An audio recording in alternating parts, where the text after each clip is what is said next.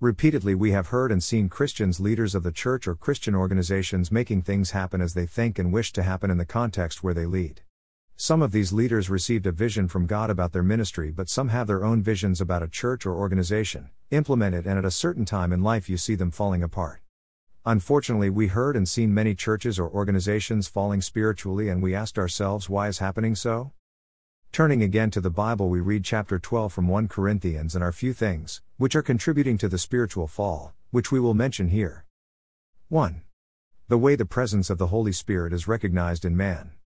The limitations of it to a certain denomination belief is contributing to the spiritual falling.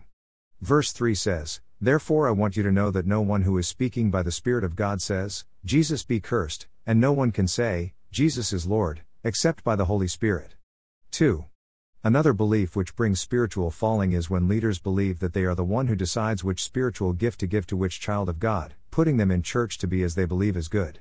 Verse 11 says, All these are the work of one and the same Spirit, and he distributes them to each one, just as he determines. As we see, it is not the leader who gives the spiritual gifts but the Holy Spirit as he wishes. Notice that it's saying as he wishes, not as the church leader wishes. 3. Those spiritual gifts are given for the use of others and to build the church. Some leaders believe that their spiritual gift is to show off in front of others or to put others down, or to put people under them in competition for important and use fact which brings spiritual falling verses 22-30 speaks about that.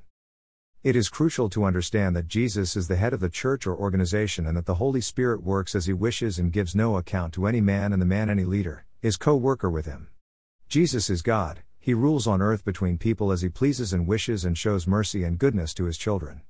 There is no man who can build the church or Christian organization as Jesus is doing it, and to be sure that the church or organization stands during the years it has to be built on Jesus' leading, his strategy of functioning, his vision and for his purposes, edifying the church and bringing people to salvation. If is not happening in his terms, spiritual falling is happening. Stay in the truth of the Bible, not in the truth of men, because Jesus is the reed God and King, not the man.